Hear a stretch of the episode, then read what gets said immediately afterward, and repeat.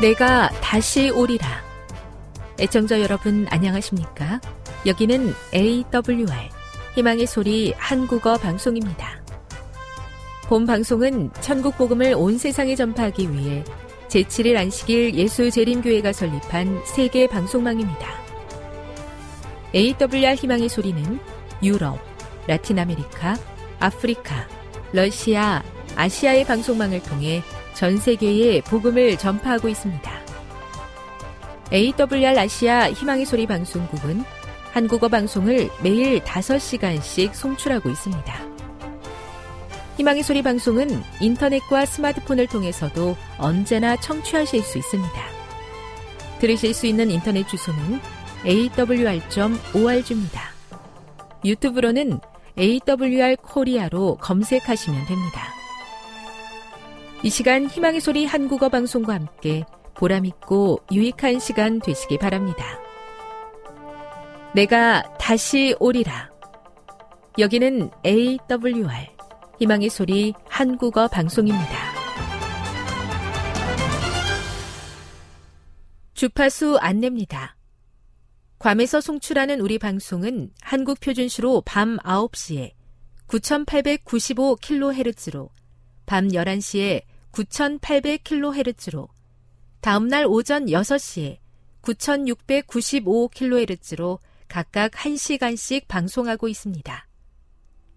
우즈베키스탄에서 송출하는 우리 방송은 한국 표준시로 밤 10시에 15,670kHz로 타지키스탄에서는 밤 9시에 15,505kHz로 송출하고 있습니다.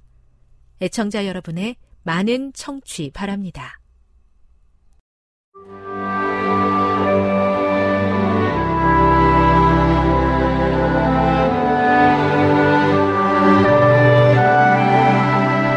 읽어주는 교과 넷째 날 10월 19일 수요일 죽은 자들은 살아나고 이사야 26장 14절과 19절을 읽어보라.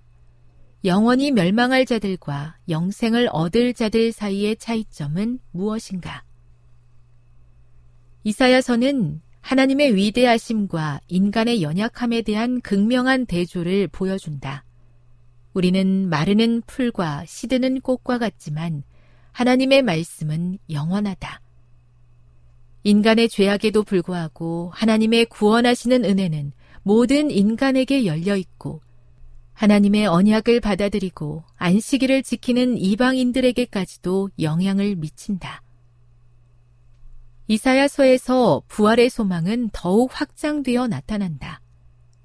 부활에 관한 성경의 이전 언급들은 개인적인 관점에서 표현되었으나 이사야 선지자는 부활에 관하여 자신 그리고 언약적 관계 속에서 살아가는 믿음의 공동체 모두를 포함하는 것으로 이야기한다. 이사야 26장은 악인과 의인의 확연히 구분되는 운명을 대비한다. 한편에서 악인들은 둘째 사망 이후에 다시 살아나지 못하고 죽은 채로 남아 있을 것이다. 그들은 완전히 멸망당하고 그들의 모든 기억은 영원히 없어지게 될 것이다. 이 말씀은 죽음 후에 살아있는 영혼이나 영이 없다는 가르침을 확인한다. 나중에 있을 악인의 최종적인 멸망에 관해 말씀하시면서 하나님께서는 악인들이 완전히 불에 타 없어짐으로 그 뿌리와 가지가 하나도 남지 않을 것이라고 말씀하셨다. 한편 의인들은 축복의 상급을 받기 위해 죽음에서 일으켜 세움을 받을 것이다. 이사야 25장은 주 여호와께서 모든 얼굴에서 눈물을 씻기시며 자기 백성의 수치를 온 천하에서 제하시리라 라고 강조한다. 우리는 이사야 26장에서 다음과 같은 말씀을 발견한다. 주의 죽은 자들은 살아나고 그들의 시체들은 일어나리이다. 티끌에서 누운 자들아, 너희는 깨어 노래하라. 주의 이슬은 빛난 이슬이니 땅이 죽은 자들을 내놓으리로다. 이사야 26장 19절. 부활한 모든 의인들은 하나님께서 모든 사람들을 위해 준비하실 기쁨의 잔치에 참여할 것이다. 최후의 부활은 그리스도 안에서 죽은 우리의 사랑하는 사람들을 포함하여 모든 시대에 걸쳐 존재했던 의인들을 하나로 모을 것이다. 교훈입니다. 최후의 날, 하나님을 거절한 악인들은 흔적 없이 소멸하겠지만, 하나님께 충성한 의인들은 부활하여 하나님께서 준비하신 축복의 상급을 받을 것이다. 묵상. 데살로니가 전서 4장 13절에서 17절을 묵상해 보십시오. 세상에서 찾을 수 없는 어떤 위대한 소망을 발견하게 됩니까? 적용.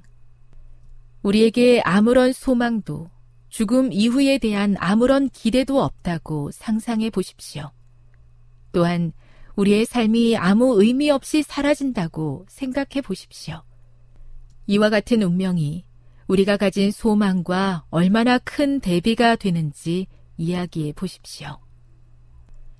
영감의 교훈입니다. 의인들의 부활. 주님께서는 의인들의 무덤을 보시고 당신의 손을 하늘을 향하여 드시고 깨어라, 깨어라, 깨어라. 티끌 가운데서 자는 자여 일어나라고 외치신다. 이 땅의 어느 곳에서나 죽은 자들이 그 음성을 듣게 될 것이며 그 음성을 듣는 자는 살아날 것이다. 이때 온 세상은 모든 나라와 족속과 방언과 백성 중에서 부활한 큰 무리로 소음이 일어날 것이다. 각시대 대쟁투 644 하나님께 충성했던 모든 의인들이 부활하여 하나님과 함께하는 기쁨의 잔치에 저도 꼭 참석하고 싶습니다.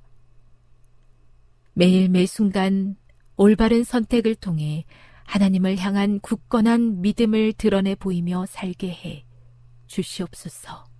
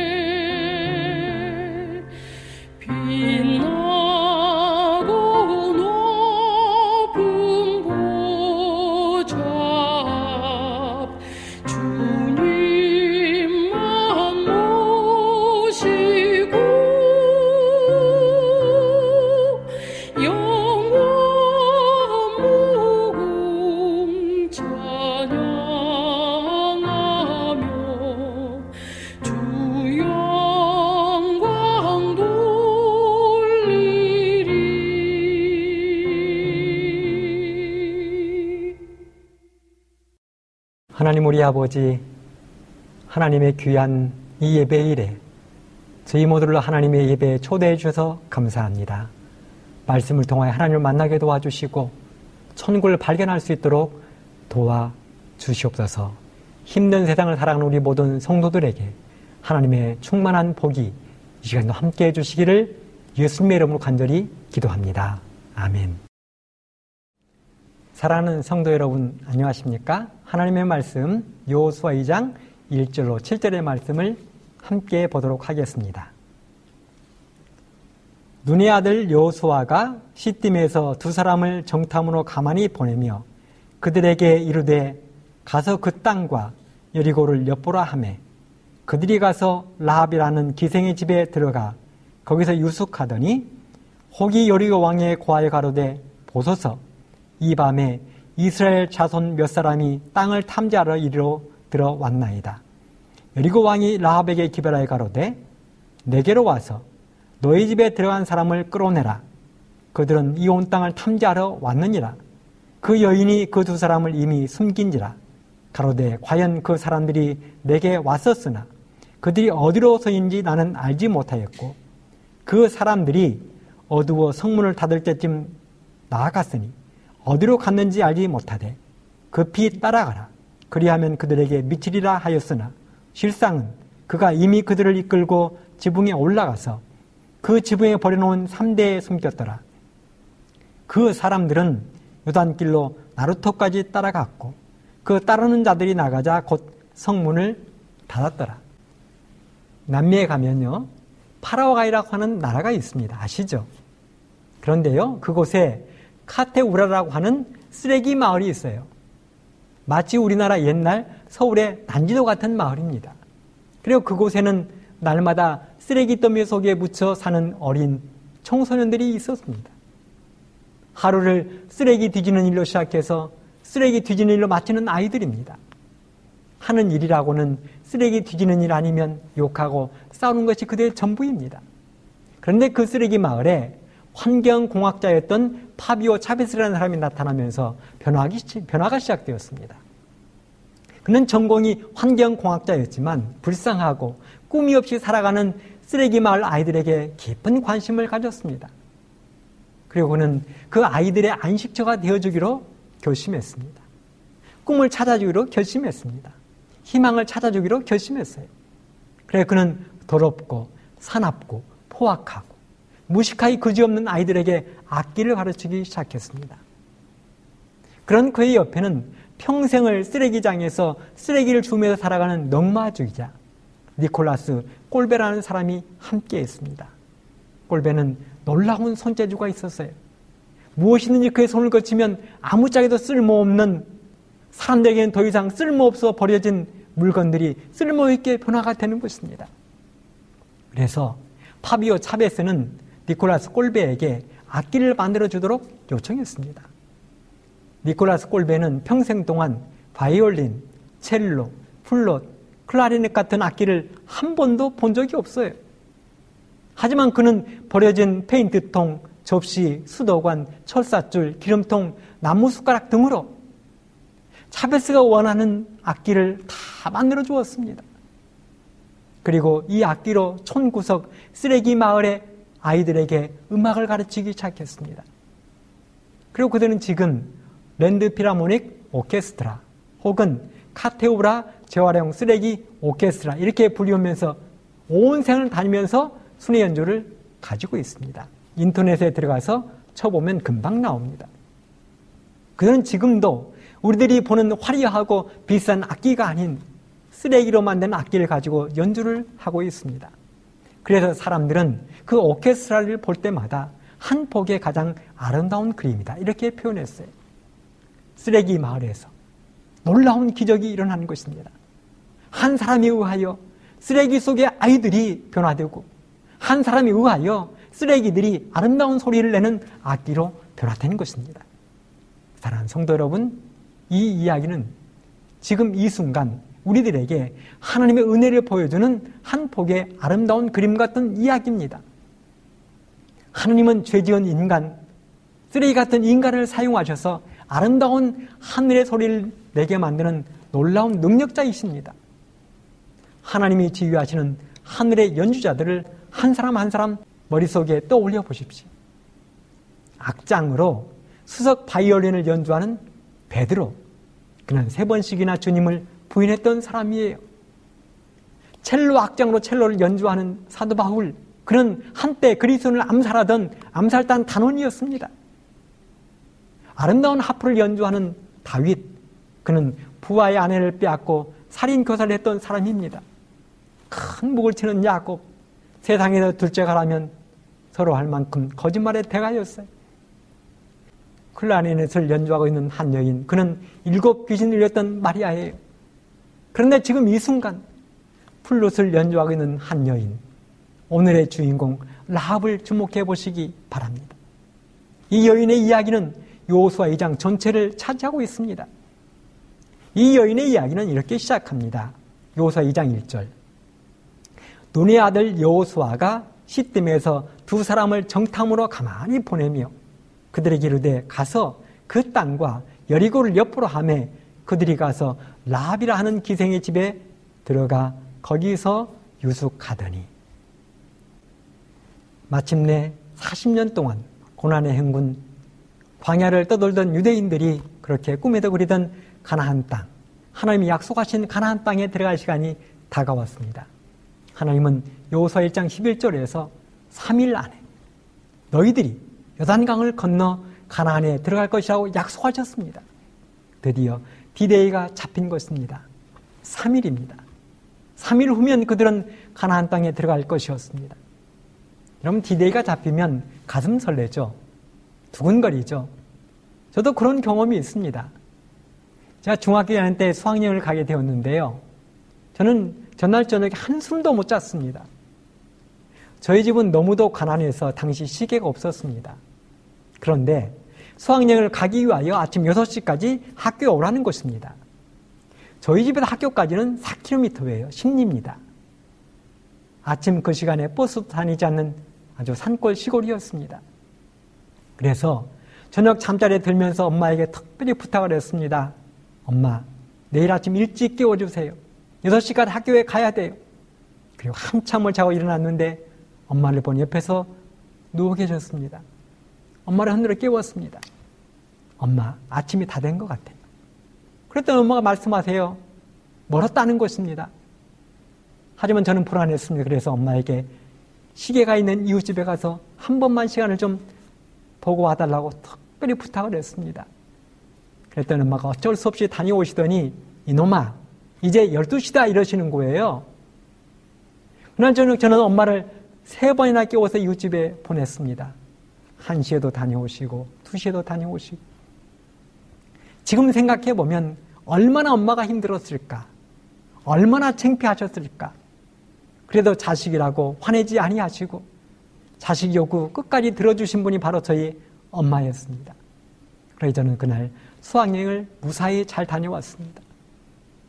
지금 이스라엘 백성들의 심정이 바로 그랬을 것입니다. 자그마치 40년 만에 드디어 가나안으로 들어가는 것입니다. 하지만 그 설레임 뒤로는 그들을 압박하는 거대한 장애물들이 그들을 가로막고 있었습니다. 바로 사해바다 북쪽에 버티고 서 있는 난공불락의 성 여리고 그리고 그 성 안에는 야만적이고 흉악한 가나안의 7대 부족 중의 한 부족인 가나안 족속이 버티고 있는 것입니다. 가나안 족속은요. 호화스러운 신전에서 우상을 섬기던 사람들이에요. 음란한 예배 의식과 아기들 상체로 제물로 드리던 사람들이에요. 그러니 그들에게서 사람 사는 따뜻한 정이나 하나님을 사랑하는 모습을 찾아볼 수 있겠습니까? 바로 이곳에 요호서는 두 사람의 정탐꾼을 보냈습니다. 영어 성경에는 스파이라고 썼어요. 간첩이죠. 그런데 이스라엘 백성들은 40년 전에도 12명의 스파이를 보낸 경험이 있었습니다. 그리고 그 정탐꾼들 중 10명의 잘못된 보고 때문에 백성들은 하나님과 모세를 향하여 반역을 일으켰고 그 결과로 40년 은 지금까지 모진 광야 생활을 했던 것입니다. 바로 그 쓰라린 경험을 잘 알고 있는 여호수아였기 때문에 그는 신중하게 보냈을 것입니다.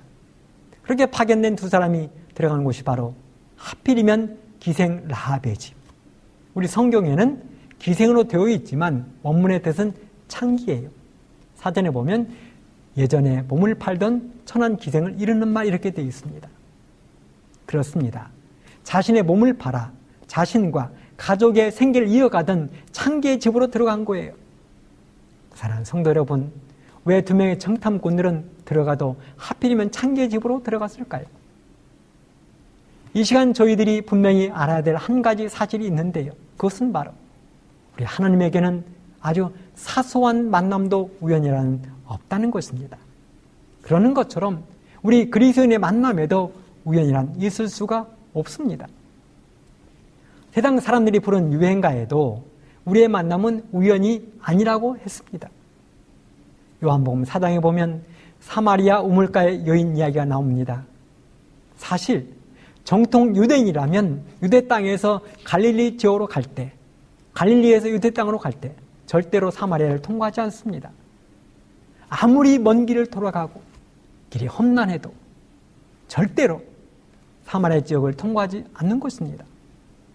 그러고 보면 지역 감정은 예나 지금이나 흔했던 것 같습니다. 이유가 있습니다.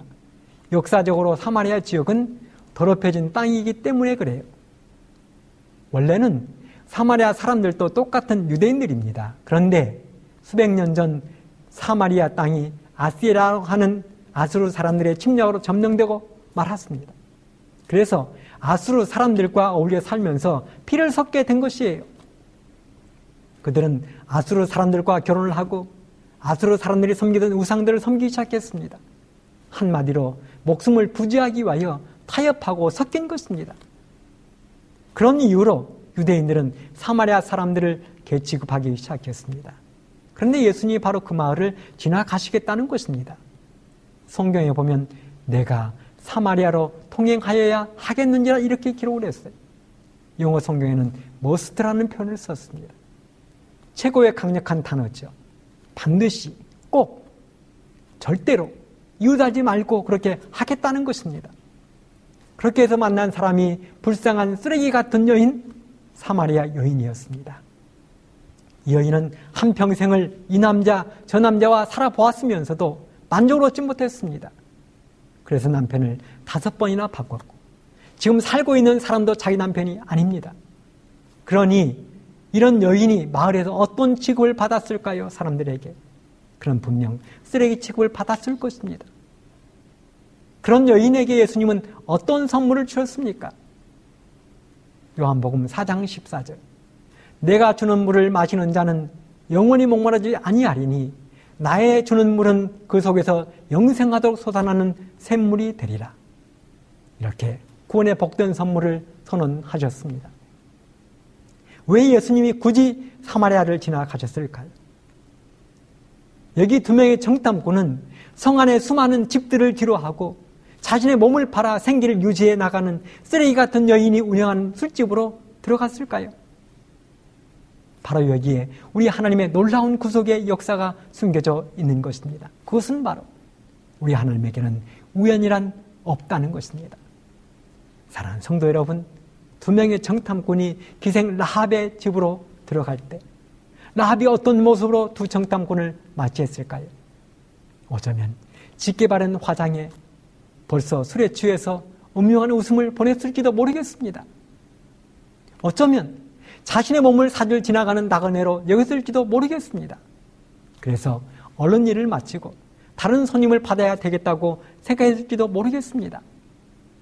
하지만 이렇게 쓰레기 같은 인생을 살아가던 기생 라합이 두 정탐꾼을 자기의 집에 받아들이면서 유대인이 아닌 가나안 여인이 그 자신과 가족의 운명을 바꾸어 놓게 되는 것입니다.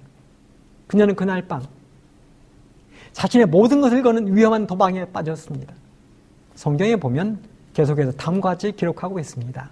요수아 2장 2절로 3절. 혹이 여리고 왕에게 과여 가로되 보소서 이 밤에 이스라엘 자손 몇 사람이 땅을 참리하러 이리로 들어왔나이다. 여리고 왕이 라합에게 기별하여 가로되 너에게로 와서 너의 집에 들어간 사람을 끌어내라. 그들은 이 온 땅을 탐지하러 왔느니라. 그렇습니다. 여리고 왕은 이미 기생 라합의 집에 이스라엘의 첩자들이 왔다는 것을 파악했어요. 그래서 군사들을 보내어 라합에게 두 첩자들을 내어놓으라고 윽박지르고 있는 것입니다. 여러분 바로 그 순간 라합은 얼마나 떨리고 두렵고 무서웠을까요? 그래 웬만하면 저기 방에 들어가 보세요. 그렇지 않아도 곧 신고하려고 그랬어요. 하고 말하는 것이 쉬울까요? 아니면 시치미를 뚝 떼고 모른다고 하는 것이 쉬울까요? 군사들은 계속 다그칩니다. 시간 없다는 것입니다. 알고 왔다는 것입니다. 그러면서 두 정탐꾼의 인상 차기까지 이야기하는 것입니다. 이런 위급한 상황, 그 이후의 이야기를 성경은 이렇게 기록하고 있습니다. 요서 2장 4절 6절. 그 여인이 그 두 사람을 이미 숨긴지라 가로되 과연 그 사람들이 내게 왔었으나 그들이 어디로서인지 나는 알지 못하였고 그 사람들이 어두워 성문을 닫을 때쯤 되어 나갔으니 어디로 갔는지 알지 못하되 급히 따라가라. 그리하면 그들에게 미치리라 하였으나 실상은 그가 이미 그들을 이끌고 지붕에 올라가서 그 지붕에 버려놓은 삼대에 숨겼더라. 어떤 사람들은 이 장면을 가지고 라합이 거짓말을 한 것이 옳으냐 틀리냐를 따지는 사람도 가끔 있는 것을 제가 보았습니다. 사랑하는 성도 여러분, 우리는 그런 쫌생이 같은 신앙은 하지 않았으면 좋겠습니다. 아직 신앙의 첫 걸음도 안 뗀 기생 라합의 눈높이로 바라보았으면 좋겠습니다. 어찌되었든 라합은 두 정탐꾼을 옥상 나무 더미 속에 숨겼습니다. 그리고 군사들이 돌아가자 마음속 깊은 곳에 숨겨져 있던 고백을 두 정탐꾼에게 했습니다. 요수와 2장 8절로 12절에 보면 두 사람이 눕기 전에 라합이 지붕에 올라가서 그들에게 이르러 말하되 여호와께서 이 땅을 너에게 주신 줄을 내가 아노라. 우리가 너희를 심히 두려워하고 이 땅 백성이 다 너희 앞에 간담이 농나니 이는 너희가 애굽에서 나올 때에 여호와께서 너희 앞에서 홍해물을 마르게 하신 일과 너희가 요단 저편에 있는 아모리 사람의 두 왕 시온과 오게게 행한 일, 곧 그들을 전멸시킨 일을 우리가 들었습니다. 우리가 듣자 곧 마음이 녹았고 너희 연고로 사람이 정신을 잃었나니 너희 하나님 여호와는 상천하지의 하나님이시니라. 그러므로 청하노니 내가 너희를 선대하였은즉 너희도 내 아버지 집을 선대하여 나의 부모와 남녀 형제와 무릇 그들에게 있는 모든 자를 살려주어 우리 생명을 죽는 데서 건져내기로 이제 여호와로 맹세하고 내게 진실한 표를 내라. 로마서 10장 17절에서 보면 그러므로 믿음은 듣는 데서 생기고 듣는 것은 그리스도의 말씀에서 비롯된다. 이렇게 이야기했습니다. 그런데 지금 라합이 두 명의 정탐꾼에게 고백을 하고 있습니다. 자기는 다 들어서 알고 있다는 것입니다. 하나님이 이집트 땅에 내렸던 열재앙 이야기, 당신들이 홍해 바다를 건너온 이야기, 만나를 내려주신 이야기, 바위에서 물 나온 이야기, 그 모든 일들을 당신들이 믿고 있는 하나님이 하셨다는 것, 다 들어서 알고 있다는 것입니다. 그래, 사랑하는 성도 여러분, 우리도 하나님의 말씀을 많이 들읍시다. 눈으로 듣고 귀로 들읍시다. 이방 여인, 기생도 이렇게 하나님의 이야기를 들었다는데 우리도 많이 들읍시다. 그 여인이 고백합니다. 너희 하나님 여호와는 상천하지의 하나님이십니다. 그리고 이 여인과 가족이 구원받았다는 이야기는 여호서 6장에 자세하게 기록이 되어 있습니다. 여호서 6장 23절 25절 정탐한 소년들이 들어가서 라합과 그 부모와 그 형제와 그에게 속한 모든 것을 이끌어내고 또 그 친족도 다 이끌어내어 그들을 이스라엘 진 밖에 두고 무리가 불로 성읍과 그 가운데 있는 모든 것을 사르고 은금과 동철 기구는 요와의 집 곳간에 두었더라. 요수아가 기생 라합과 그 아비의 가족과 그에게 속한 모든 것을 살렸으므로 그가 오늘날까지 이스라엘 중에 거하였으니 이는 요수아가 여리고를 탐지하라고 보낸 사자를 숨겼음이었더라. 그렇습니다. 기생 라합의 믿음이 승리한 것입니다.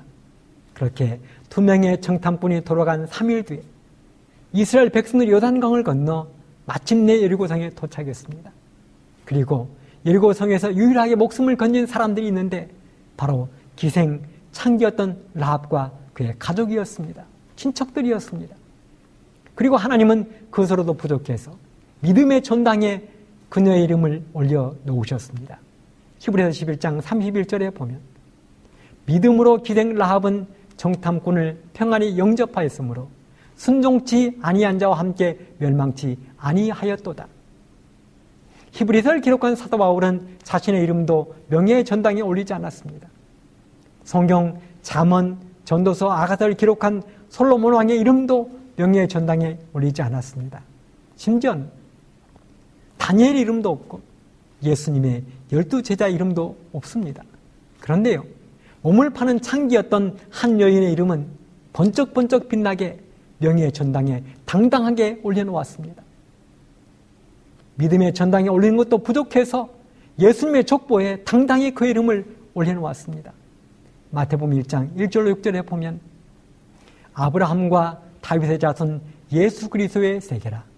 아브라함이 이삭을 낳고 이삭은 야곱을 낳고 야곱은 유다와 그의 형제를 낳고 유다는 다말에게서 베레스와 세라를 낳고 베레스는 헤스론을 낳고 헤스론은 람을 낳고 람은 아비나답을 낳고 아비나답은 나손을 낳고 나손은 살몬을 낳고 살몬은 라합에게서 보아스를 낳고 보아스는 루스에게서 오벳을 낳고 오벳은 이세를 낳고 이세는 다윗 왕을 낳으니라. 그렇습니다. 기생이었던 라합은 자기 집에 정탐꾼으로 왔던 살몬과 결혼하여 루스의 남편이었던 보아스를 낳았습니다. 그리고 보아스는 루색에서 오벳을 낳았고 오벳은 다윗 왕의 아버지였던 이세를 낳았습니다. 그리고 먼 훗날 그 족보에서 하늘의 하나님이셨던 예수님이 우리를 구하기 위해서 이 땅에 오신 것입니다. 사랑하는 성도 여러분, 이렇게 해서 목숨을 건 라합의 믿음은 온 가족을 권하는 기쁨을 누렸습니다. 라합이 정탐꾼을 통해서 찾은 하나님은 온 가족을 구원해 주셨습니다. 하지만 정확히 말하자면 기생 라합이 어느 날 우연히 정탐꾼들을 맞이한 것이 아니라 하나님이 그녀를 찾으신 것입니다. 사마리아 여인이 우연히 물길로 나갔다가 예수님을 만난 게 아니라 예수님이 일부러 그녀를 찾아오신 것입니다. 그런 것처럼 오늘 우리도 우리가 예수님을 찾아온 게 아니라 예수님 우리를 찾아오신 것입니다. 그러므로 우리의 인생에 우연은 결코 없습니다. 모든 것은 하나님의 섭리입니다. 쓰레기 같은 창기 라합을 하나님이 찾아오셔서 향내나는 하나님의 자녀로 삼으신 것. 쓰레기 같은 우리 인생을 하나님이 찾아오셔서 하늘 백성으로 삼으신 것은 결코 우연이 아니라는 것입니다. 이렇게 우리를 애써 찾아오신 예수님께 우리 날마다 감사하면서 우리의 평생을 하나님께 드리기로 결심하게 되기를 간절히 바라면서 말씀을 마치겠습니다. 지금 여러분께서는 AWR 희망의 소리 한국어 방송을 듣고 계십니다.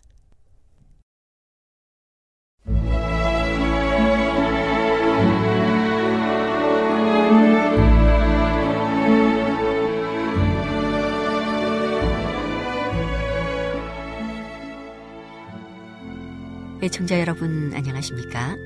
명상의 오솔길의 유병숙입니다.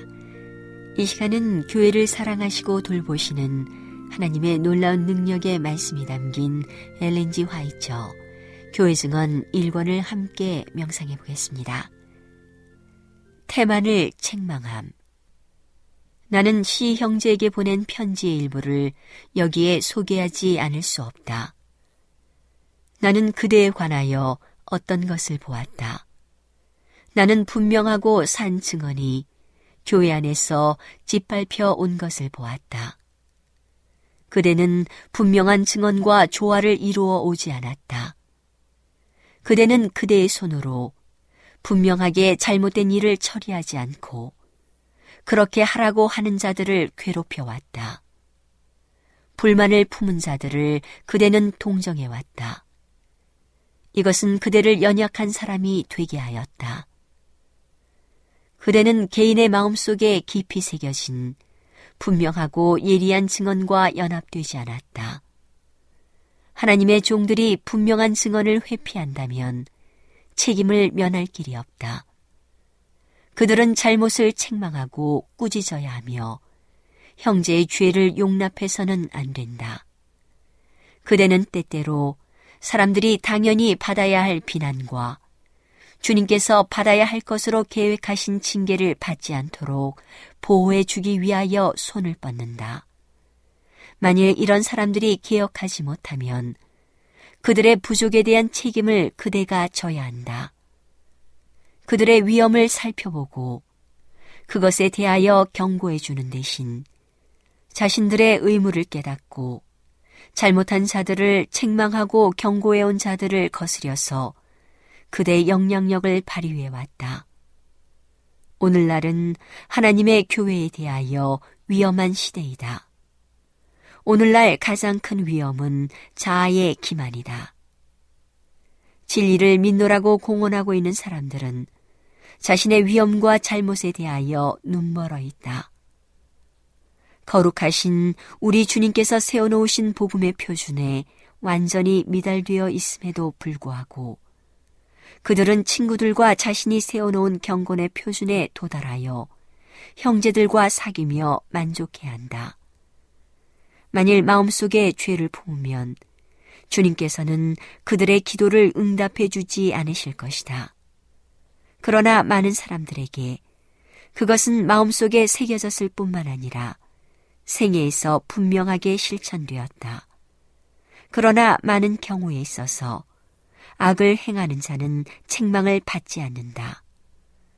나는 A를 돌아보라는 지시를 받았다. 그대의 감정은 그곳에서 잘못되었다. 그대는 디목서와 협력하고 이를 올바르게 하고 개인의 잘못을 취급하고 책망했어야 했다. 그대는 그대가 져야 할 짐을 디 목사에게로 넘겨버렸다. 왜냐하면 그대는 도덕적 용기가 부족하므로 그대의 손으로 잘못을 취급할 수 없었기 때문이다. 그대는 다른 사람들에게 영향을 미쳤다. 하나님께서 특정한 사람들에게 성취되도록 의도하신 선한 사업이 성취되지 않았다. 그들은 사탄에 의하여 충동을 받아왔다. 만일 그대가 그 당시에 하나님의 권고에 따라 굳게 섰더라면 하나님의 사업에 영향을 미치는 어떤 가마를 주었을 것이다. 주님의 영은 근심하였다. 그리하여 이와 같은 연합의 부족은 하나님께서 견책의 책임을 맡겨주신 자들의 용기를 좌절시킨다. 나는 그대가 이 형제를 동정함으로 잘못을 범해온 것을 보았다. 그대가 그에 대하여 취한 행동은 그대의 가마력을 손상시키고 하나님의 사업에 큰 손해를 주었다. 이 형제가 하나님의 교회와 연합하기는 불가능하다. 그는 교회를 통하여 도움을 받을 수 없고 교회와 연합할 수도 교회의 음성을 들을 수도 없는 곳에 자신을 두었다. 그는 그곳에서 빛과 진리를 정면으로 반대하는 위치에 자신을 두었다. 그는 완고하게 자기 자신의 길을 택하고 책망 듣는 일을 거절했다. 그는 자신의 부패한 마음의 경향을 따르고 하나님의 거룩한 율법을 깨뜨리고 현대 진리의 사업에 욕을 돌렸다. 만일 그가 언젠가 진심으로 회개한다면 교회는 그의 경우를 그냥 내버려 두지 않으면 안 된다. 만일 그가 하늘에 간다면 교회와 연합이 없이 홀로 가야 할 것이다. 하나님과 교회로부터 계속적인 책망이 언제나 그에게 주어져 도덕적 표준이 바로 티끌 가운데로 떨어지도록 되지 않게 해야 한다. 주님께서는 이러한 문제에 있어서 그대의 행동을 기뻐하지 않으신다. 그대는 하나님의 사업에 손해를 끼쳐왔다. 그대의 완고한 행동은 하나님의 백성들에게 상처를 주었다. 그대의 영향으로 교회 안에서 일에 대하여 태만한 상태가 조장된다. 그대는 생기 있고 분명한 증언을 감수해야 한다. 하나님의 사업의 진로에서 비켜서고 하나님과 그분의 백성들 사이에 끼어들지 말라. 그대는 너무 오랫동안 예리한 증언에 둘러싸여 있었으며 하나님께서 개인의 잘못에 대하여 과하시는 심한 책망에 반대했다. 하나님께서는 당신의 백성들을 바르게 하고 책망하고 순결하게 해주고 계신다. 그분의 사업이 방해받지 않도록 길을 막지 말라. 그분은 부드러운 증언을 받아들이지 않으실 것이다. 목사들은 증언을 큰 소리로 외치고 아끼지 말아야 한다. 주님께서는 교회를 강하게 하고 불신자들을 각성시키는 강력한 증언을 그대에게 주셨다. 그러므로 그대에게 부족한 이러한 것은 교정되어야 한다. 그렇지 않으면 그대의 증거는 능력을 잃어버리고 그대의 역량은 하나님의 사업을 해칠 것이다. 오늘은 하나님의 놀라운 능력의 말씀이 담긴 엘렌지 화이처 교회 증언 1권을 함께 명상해 보았습니다. 명상의 오솔길이었습니다.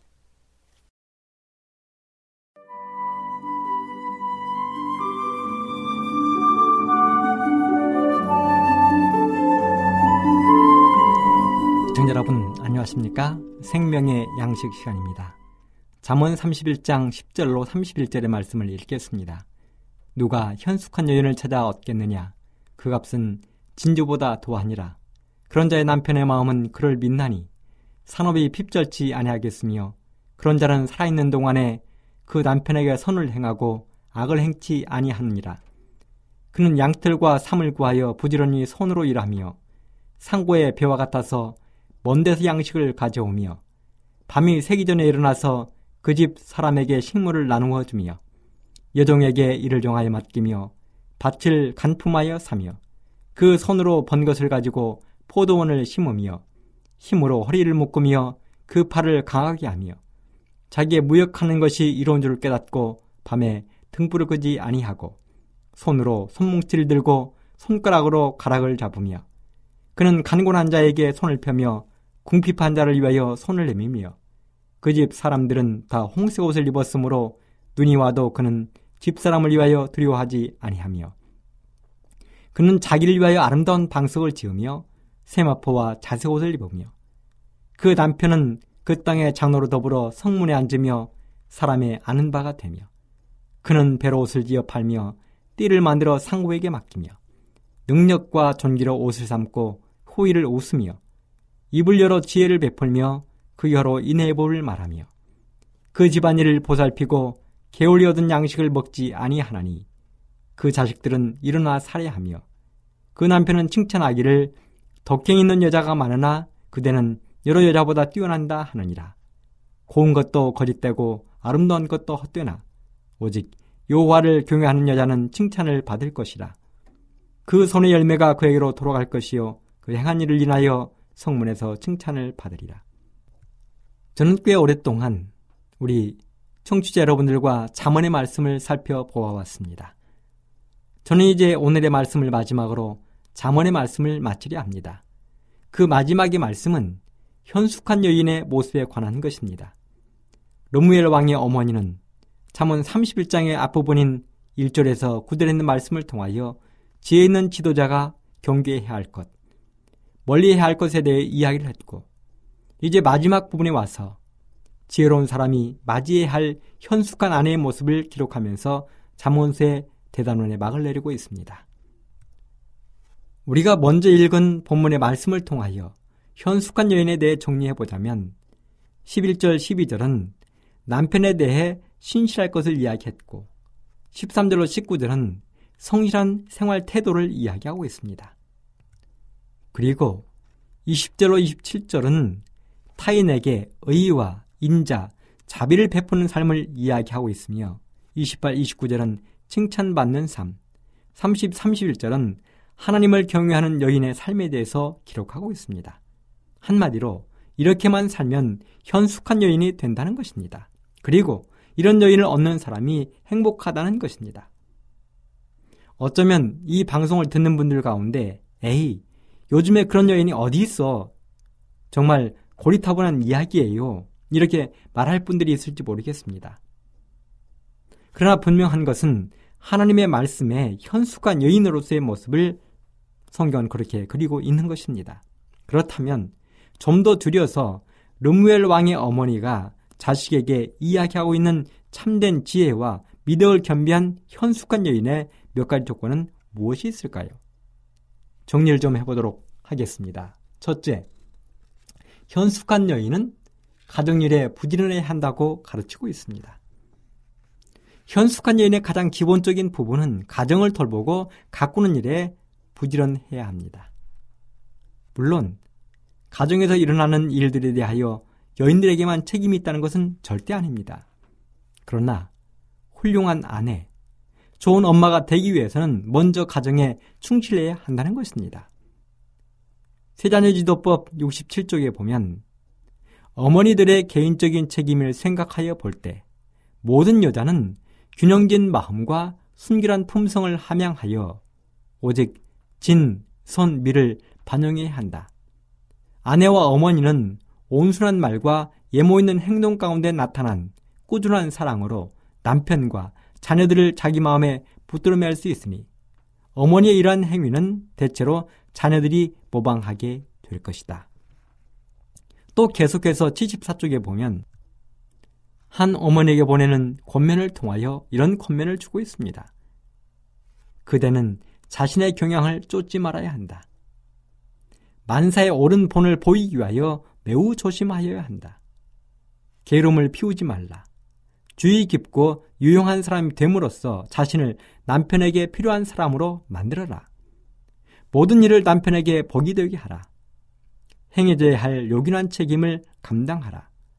단조롭고 지루하고 평범하지만 가정 생활과 관련해 있는 매우 요긴한 책임을 민첩하게 수행하는 방법을 연구하라. 가정 생활에 성공하도록 힘쓰라. 아내와 어머니의 지위를 감당하는 것은 그대가 생각하는 것보다 더 중요하다. 매우 귀한 말씀입니다. 그렇습니다. 여인이 한 아내로서 남편을 사랑하고 자녀들의 어머니로서 존경받는 어머니가 되는 일보다 더 고귀하고 중요한 일은 세상에 없을 것입니다. 그런데 오늘날 우리 아내들, 어머니들은 너무 바쁩니다. 남편을 사랑하고 집에서 기다려야 할 시간, 자녀들을 가르치고 돌보고 애정을 베풀어야 할 시간이 없습니다. 이럴 때 우리 다음에 한마디를 마음속으로 외쳐봅시다. 한때 유행했던 말이지요. 무엇이 중한디? 무엇이 가장 중요하냐는 말입니다. 두 번째 현숙한 여인의 조건은 이웃을 향한 손을 베푸는 일에 부지런해야 한다는 것입니다. 현숙한 여인은 가정일에 충실하고 가족을 돌볼 뿐만 아니라 이웃에 사는 사람들에게 동정과 사랑, 자비를 베푸는 일에도 부지런해야 한다는 것입니다. 사실 현대인의 삶은 철저하게 자신과 가족의 생활만 챙기는 이기적인 생활에 급급한 모습입니다. 어쩌면 아파트에 사는 사람들의 한계인지 모르겠습니다. 같은 아파트에 살면서도 엘리베이터 안에서 이웃집 어린 아이들의 머리를 쓰다듬어 주는 것도 부담스러운 세상이 되었습니다. 바로 앞집에 누가 사는지도 모르는 것이 일상사입니다. 윗집 아랫집이 층간 소음으로 살인이 벌어지는 무서운 세상입니다. 그런데 어떻게 이웃에게 선을 베풀며 사랑을 나눠줄 수 있을까요? 그럼에도 불구하고 우리는 기회가 되는 대로 이웃에게 선을 베풀어야 합니다. 경비원 아저씨들의 수고에 감사하고 청소부 아저씨들의 수고에 머리를 숙여야 합니다. 현숙한 여인은 그런 삶을 살아가는 사람입니다. 세 번째 현숙한 여인의 조건은 여호와를 경외하는 일에 부지런해야 한다는 것입니다. 현숙한 여인의 아름다움의 출발은 근본적으로 여호와 하나님을 경외하는 데서부터 출발합니다. 왜 그렇습니까? 하나님을 사랑하는 사람은 하나님의 마음으로 가족을, 이웃을, 사람들을, 세상을 바라보게 되어 있습니다. 고결한 성품, 온유한 마음을 가지게 되어 있습니다. 바로 이런 여인을 아내로 맞이하는 남편은 자랑스러울 것이고 이런 어머니를 둔 자녀들은 행복할 것이며 이런 이웃들을 둔 사람들은 기쁠 것입니다. 애청자 여러분, 저는 지금까지 잠언서의 긴 말씀을 살펴보았습니다. 솔로몬을 통해서 하나님이 우리에게 주시는 잠언서의 귀한 교훈들이 우리 모든 애청자 여러분들의 마음을 살찌우게 하고 행복하게 하는 귀한 말씀이 되기를 간절히 바라면서 이 시간을 마치겠습니다.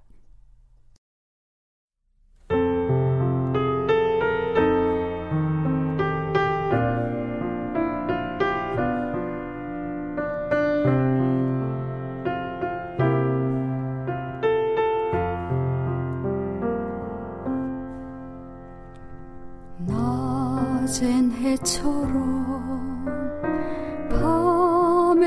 달처럼 그렇게 살 순 없을까?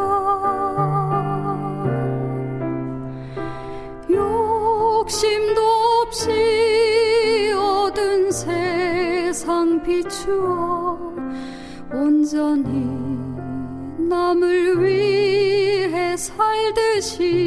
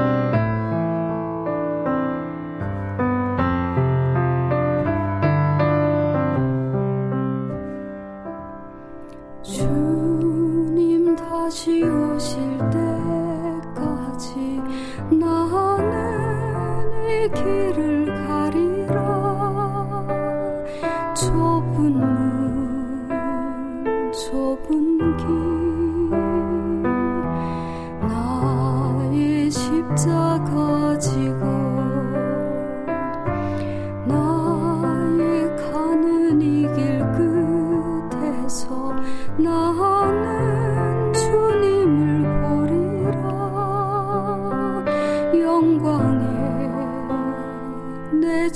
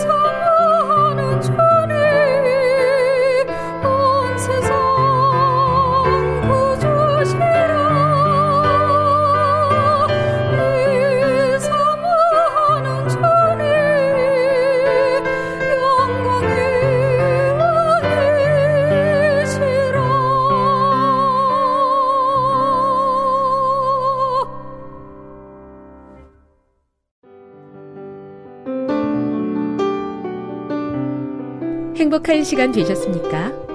지금까지 여러분께서는 AWR 희망의 소리 한국어 방송을 청취하셨습니다. 방송을 청취하시고 문의를 원하시는 분은 우편번호 02461 대한민국 서울시 동대문구 이문로 1길 11 희망의 소리 방송부 앞으로 편지나 엽서를 보내주시거나 지역번호 02-3299-5296에서 8번으로 전화 주시기 바랍니다. 지금까지 함께 해주신 애청자 여러분들께 감사드립니다. 애청자 여러분, 다음 이 시간까지 하나님 안에서 늘 평안하십시오. 감사합니다.